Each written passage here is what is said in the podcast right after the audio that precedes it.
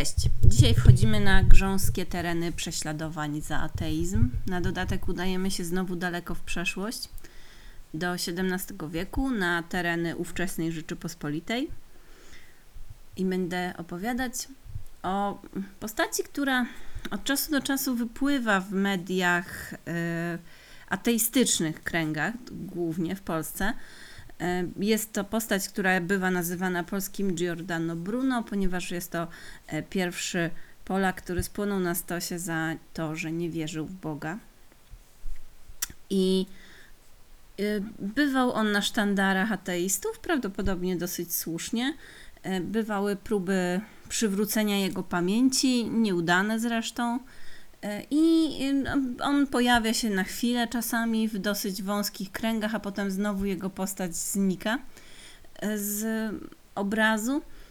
Ale chciałabym go troszeczkę przypomnieć, ponieważ rzeczywiście była to sprawa dosyć wyjątkowa i gdyby rzeczywiście po latach dobrze wykorzystać tego pana marketingowo, to w sumie czemu nie? Ale do rzeczy. Będę dziś mówić o Kazimierzu Łyszczyńskim, który urodził się w Łyszczycach. To był rodzinny majątek, jak się zapewne domyślacie po nazwie. Jest na, na terenie obecnej Białorusi, ale w tysiąc sześćset trzydziestym czwartym roku był on poddanym króla polskiego, konkretnie króla Rzeczypospolitej. Pochodził ze szlachty, takiej średniozamożnej, bardzo zasłużonej. Jego ojciec był sędzią grodzkim i brzeskim, a sam Kazimierz Łyszczyński dla Rzeczypospolitej się bardzo zasłużył, był bardzo zaufanym człowiekiem na tak zwanej górze, bo zaciągnął się do wojska, walczył w obronie Rzeczypospolitej. No wiecie, był naprawdę kimś, komu no, kręgi władzy ufały, zwłaszcza że od tysiąc sześćset pięćdziesiątego ósmego roku, czyli no będąc jeszcze młodym chłopakiem, dwudziestoparoletnim, był także jezuitą i studiował w Krakowie filozofię, a następnie we Lwowie teologię. Jednym słowem, nie można by go podejrzewać o żaden ateizm, o żadne sprzeniewierzanie się najświętszym ideom, ponieważ wiecie, patriota, wojskowy, jezuita, filozof i teolog. W siedemnastym wieku. Brzmi jak modelowa postać. Ucz, ukończył te wszystkie studia i odszedł z zakonu. Odszedł z zakonu, właściwie mm, nie wiemy dlaczego, ale takie było jakby wersja taka y, dla ludzi była, że odchodzi, bo chce rozwijać karierę, powiedzmy, na dzisiejsze standardy polityczną.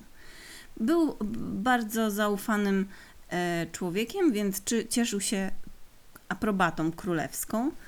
Jan trzeci Sobieski powołał go na pod, urząd podsędka. To był taki urząd, e, który był e, jakby zastępcą sędziego ziemskiego. I to był bardzo prestiżowa, to była bardzo prestiżowa po, pozycja. No więc Jan trzeci Sobieski, kiedy powołał go na tenże urząd podsędka, napisał w tysiąc sześćset osiemdziesiątym drugim roku. Tak pisze Jan trzeci Sobieski o Kazimierzu Łyszczyńskim.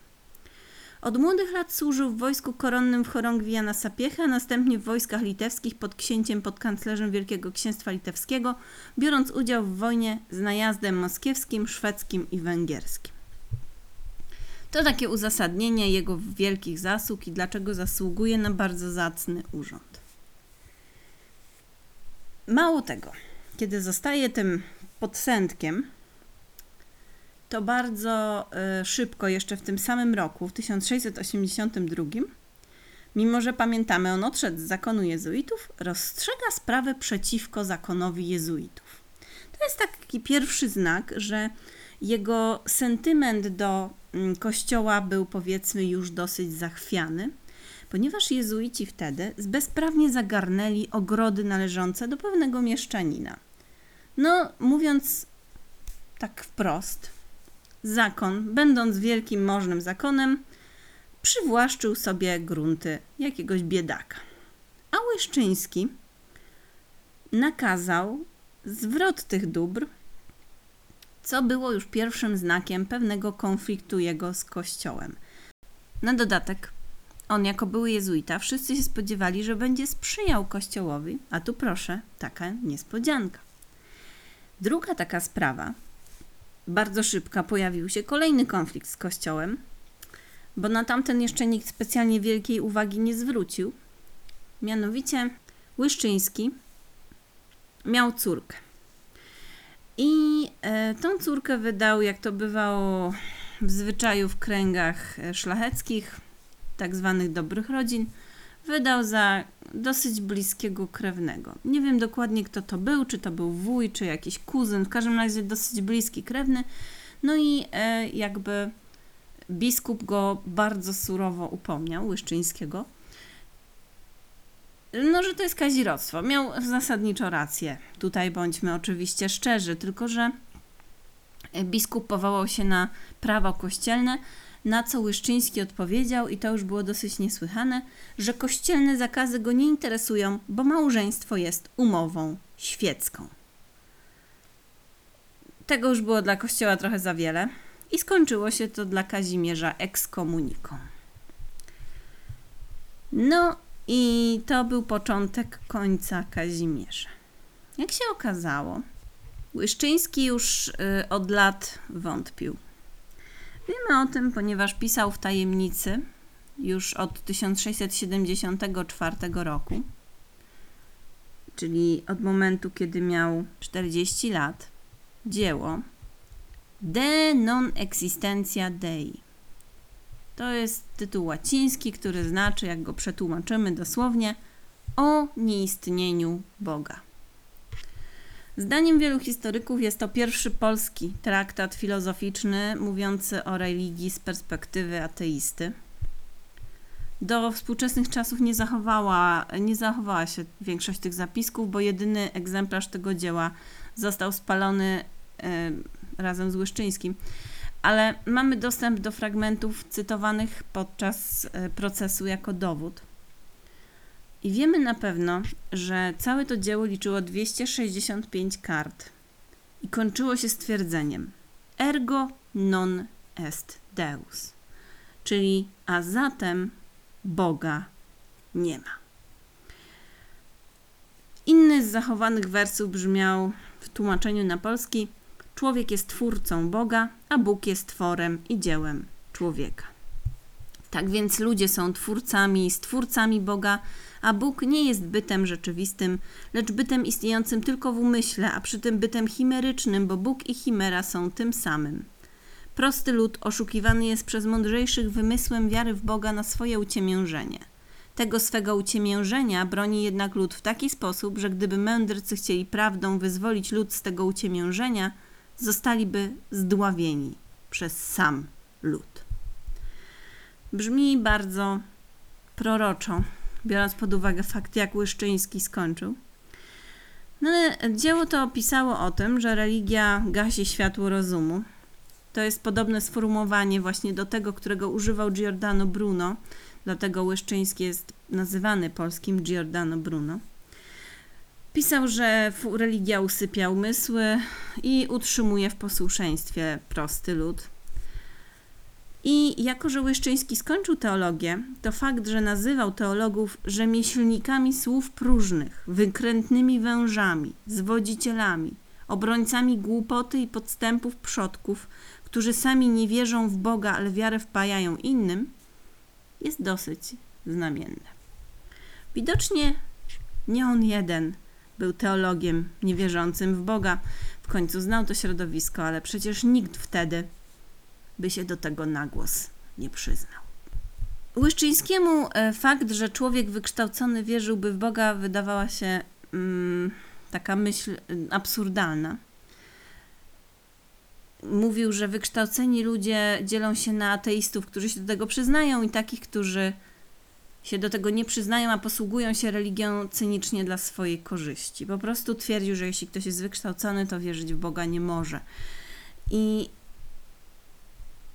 co już było wręcz obrazoburcze wtedy, to uważał, że Jezus i Mojżesz spreparowali Pismo Święte, że też byli bezbożni, bezreligijni, że byli tylko aparatczykami, którzy chcieli stworzyć narzędzie kontroli i że jakby ateizm ma na celu wyzwolenie uciemiężonego religią ludu, choć mówił, że lud tego nie chce i prawdopodobnie będzie bronił religii za wszelką cenę. I Łyszczyński postulowałby stworzyć wspólnotę bez kapłanów. Jakby to były teksty, które sprawiły, że, to, że podczas procesu zarzucano mu, że jakby ateizm wywraca ustanowiony przez Boga porządek społeczny i że obraza boskiego majestatu to to samo, co obraza majestatu królewskiego. Czyli taka obraza uczuć religijnych. No bo jak wiemy,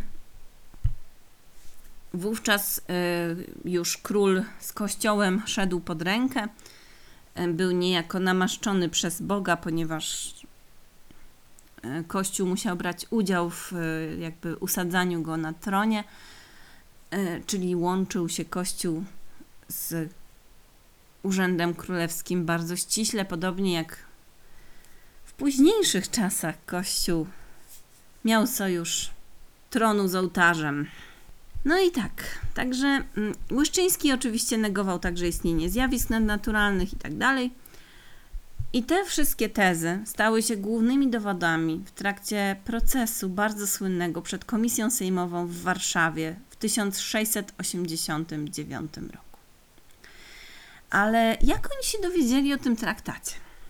Otóż Łyszczyński nie zdążył go opublikować. Tym, co przesądziło o jego locie, było to, że jego sąsiad, niejaki Jan Brzoska, który pożyczył od niego sto tysięcy fortun, nie chciał mu ich zwrócić, więc postanowił się Łyszczyńskiego pozbyć. Wykradł mu rękopis tego De non existentia Dei, tego traktatu o nieistnieniu Boga i podrzucił komu trzeba. Po prostu napisał na niego donos, żeby nie oddać kasy. Jakby oczywiście nie, nikogo nie interesowało, że to jest koleś, który po prostu mu, no de facto ukradł pieniądze, nie chce mu ich oddać, tylko cała uwaga skupiła się na tym, że ten było nie było bardzo ważny, możny człowiek, e, cieszący się zaufaniem króla, pisze o tym, że Boga nie ma. Kiedy Jan Brzoska wykradł ten traktat, e, to przekazał go wojewodzie wileńskiemu, Kazimierzowi Janowi Sapiesze, który przekazał sprawę oczywiście sądowi kościelnemu, no bo komuż by innemu, przecież nie, nie świeckiemu. No ale Sejm zdecydował, że jako szlachcic Łyszczyński powinien mieć jednak świecki proces.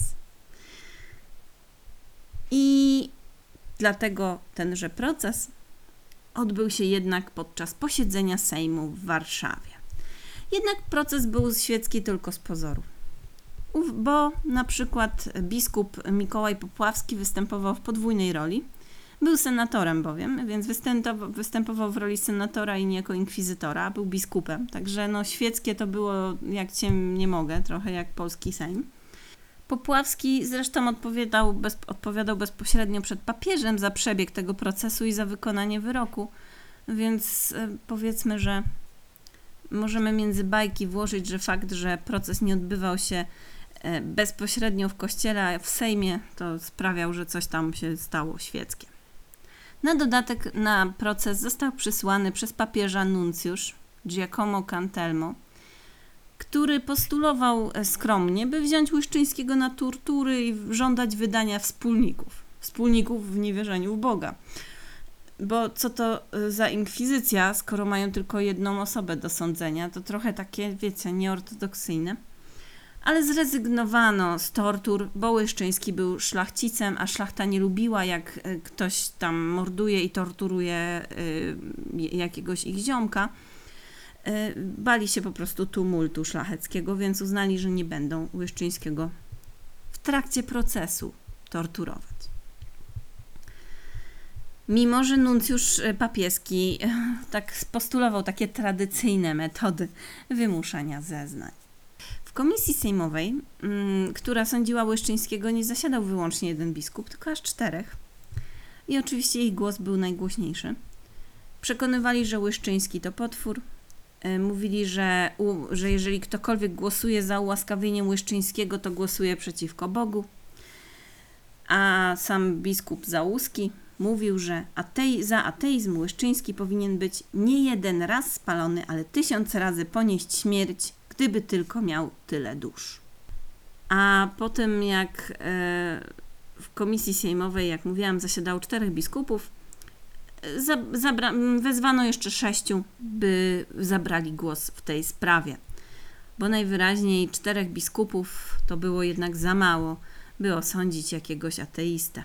A przypominam, że w Polsce ówczesnie urzędowało siedemnastu biskupów, więc zasadniczo więcej niż połowa wszystkich biskupów przyszła na ten proces, żeby, no wiecie, pomóc. Wszyscy oni domagali się tortur i kary śmierci, a prawie wszyscy spalenia żywcem. Sporo osób spośród szlachty tradycyjnie wypowiadało się w obronie Łyszczyńskiego. Może nie dlatego, że bronili jego sprawy jako ateista, ale dlatego, że tradycyjnie szlachta zawsze broniła swoich. Były to po prostu głosy zwolenników szlacheckich przywilejów i tak zwanej złotej wolności. Po prostu nie lubili, jak ktoś poza nimi samymi sądzi ich kastę. Poza tym szlachta wówczas obawa- obawiała się tych wpływów duchowieństwa, które stale rosły. Bali się, że duchowieństwo chce zdominować szlachtę, że chce zaprowadzić w Rzeczpospolitej inkwizycję. A czymże innym był ten proces, jak nie procesem inkwizycyjnym? Niektóre po- pojawiły się wśród szlachty nawet takie radykalne głosy, dosyć odważne, biorąc pod uwagę fakt, że oskarżano, że Łyszczyński sprzeciwia się samemu Bogu. Otóż niektóra, nawet szlachta wtedy w trakcie tego procesu postulowała, by odesłać wszystkich biskupów do Rzymu i wypędzić ich z senatu, żeby proces był prawdziwie świecki, więc tutaj należy oddać im odrobinę sprawiedliwości, choć sama fanką szlachty, jak być może wiecie już, jeżeli słuchacie innych moich podcastów, specjalnie nie jestem. W obronę Łyszczyńskiego najbardziej zaangażowany był jego przyjaciel, Ludwik Pociej, ale to była bardzo niebezpieczna zabawa, bo dostał ostrzeżenie, że jeżeli skończy się proces Łyszczyńskiego, to może się też zacząć jego własny proces, proces Pocieja, za to, że bronił ateisty. Ostatecznie więc Pociej no, musiał znaleźć jakiś złoty środek, więc głosował przeciwko karze śmierci, ale by odwrócić y, uwagę od siebie i zaprezentować się mimo wszystko jako obrońca, obrońca Kościoła, żeby jego też nie spalili na stosie, to wygłosił dosyć obrzydliwe przemówienie, że polskiemu katolicyzmowi nie zagraża jakiś tam jeden Łyszczyński, ale prawosławna cerkiew. Jednym słowem, by odwrócić uwagę od Łyszczyńskiego, by zwrócić uwagę na to, że jednak jest taki pobożnym człowiekiem, chciał po prostu znaleźć alternatywnego wroga zamiast Łyszczyńskiego, w tym przypadku rozpędzać jakąś wojenkę religijną. No nie udało mu się, to znaczy oni wojenki kręcili sami, nie potrzebowali do tego niczyjej pomocy. Ostatecznie prokurator zażądał. Bóg jest. Takie było, taki był wyrok.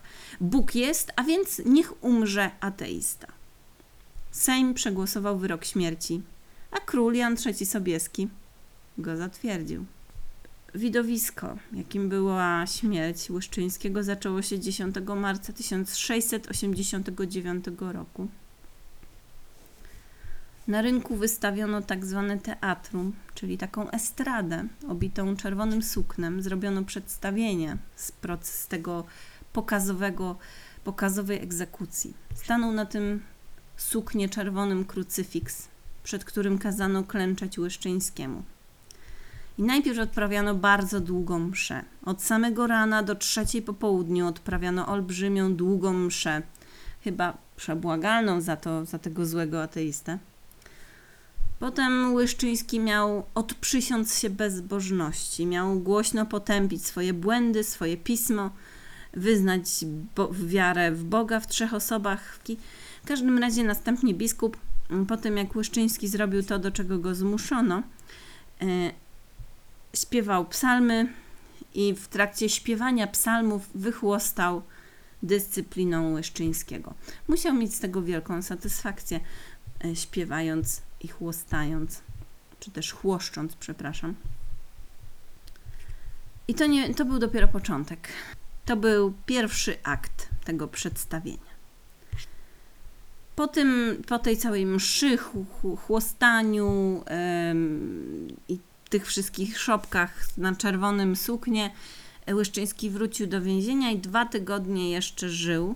Był zmuszony później, po tych dwóch tygodniach, publicznie, własnoręcznie spalić to pismo, które napisał o tym, że nie ma Boga.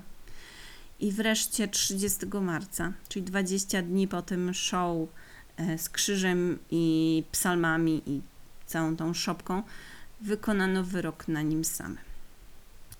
Najpierw y, się nad nim znęcano, po prostu go torturowano, głównie język i usta, ponieważ były to, byli to sprawcy jego zbrodni, ponieważ występował nimi przeciw Bogu. Potem spalono jego rękę, która była naj, narzędziem najpotworniejszego płodu, jakim było pismo o nieistnieniu Boga. I tak jak mówiłam, na koniec on sam został pochłonięty przez ogień. Jak pisano, został pochłonięty przez płomienie, które miały przebłagać Boga, jeśli w ogóle za takie bezeceństwa można Boga przebłagać. Ten ich Bóg to musiał być bardzo potworny okrutnik. Była to relacja biskupa Załuskiego, ten cytat ostatni. Jest też druga wersja wydarzeń, jeśli chodzi o jego yy, egzekucję, mianowicie według innej wersji wydarzeń wyrok brzmiał co prawda tak, spalenie na stosie, ale podobno Łyszczyński poprosił Sobieskiego o, o króla Sobieskiego o łaskę i wybłagałby go przed spaleniem ścięto, więc po tych torturach być może został najpierw ścięty i nie spłonął żywcem. Niemniej nacierpiał się na pewno potwornie. Jego prochy rozsypano poza murami miasta. Nie miał zatem żadnego grobu. Zresztą trzysta lat po jego śmierci w Białorusi, gdzie znajdował się ten jego majątek w Łyszczycach, postawiono mu kamień z epitafium. Nie będziemy jakby tego oceniać w żaden sposób, bo możemy sobie stwierdzić, o, to dobrze, że chociaż mają ten, ale wiecie, w Białorusi to wszystko jest narzędziem jakiejś propagandy, więc prawdopodobnie wykorzystano to tak, żeby jakoś prześladować kogoś innego. Także trudno na ten moment tutaj pochwalać kogokolwiek za cokolwiek. Ale smutne jest, że w Polsce o Łyszczyńskim właściwie, tak jak mówiłam, zapomniano. Czasami właśnie wypływa jego sprawa przy okazji różnych spraw związanych z tak zwaną obrazą tak zwanych uczuć religijnych. Co ciekawe, wtedy właśnie ówczesna szlachta, tak jak mówiłam, uważała wyrok za drakoński, a sam papież, wówczas to był Innocenty dziewiąty, wysłał list do Jana trzeciego Sobieskiego, w którym wyraził oburzenie nawet z powodu formy tego wyroku. Więc znowu się okazało, że polski kler był świętszy od papieża i też nie jest to specjalne nowum dla kogoś, kto żyje trochę czasu w naszym kraju. Przeczytam Wam jeszcze treść, treść wyroku według listów biskupa Załuskiego. W przekładzie już na polski treść tego wyroku brzmiała. Dekret przeciwko ateiście Łyszczyńskiemu. Święty królewski majestat, zważywszy, że Łyszczyński oskarżony przez donosiciela urodzonego Brzoskę, czyli tego typa, który po prostu był mu winien kasy i nie chciał mu oddać jej, tak? O tak okropną zbrodnię, o bezecny ateizm przeciwko istnieniu boskiego majestatu i Trójcy Przenajświętszej, tudzież przeciwko najbłogosławieńszej Bogoradzicy Pannie Marii, obwinia się własną ręką w dogmacie na świat wydanym, raczył uznać, iż tenże obwiniony zasłużył na kary cięższe od kryminalnych i zawyrokował, co następuje. Naprzód pisma ateistyczne tego oskarżonego trzymane przez niego w prawej ręce na rusztowaniu wystawionym na warszawskim rynku Starego Miasta zostaną spalone przez kata. Sam zaś Łyszczyński wywieziony poza Warszawę, tam na gorejącym stosie żywcem spalony i w proch obrócony będzie. I tak jak mówiłam, prawdopodobnie król Jan trzeci Sobieski na prośbę Łyszczyńskiego zamienił spalenie żywcem na uprzednie ścięcie mieczem, a dopiero potem spalenie. No ale nie mam tutaj stuprocentowej co do tego pewności. I tak skończył pierwszy oficjalny polski ateista, bo rzecz jasna nie wiemy oczywiście, ilu ludzi wtedy nie wierzyło, ale bało się do tego przyznać, a tak jak twierdził Łyszczyński, wśród teologów to wszyscy nie wierzyli, a jedynie używali religii jako narzędzia kontroli. I chciałabym po prostu przypomnieć o Łyszczyńskim, bo nie mówię jakby, że wszyscy musicie się zgadzać z tym, co pisał, czy macie wierzyć, czy macie nie wierzyć, to jest sprawa super indywidualna, ale potwornie jest żyć w kraju, który sprawia, że wiara bądź niewiara nie jest już sprawą indywidualną, a staje się sprawą wagi państwowej. Tak już jakoś czasem bywa. Że wiecie, splata się historia i teraźniejszość. I to tyle na dzisiaj. Do usłyszenia.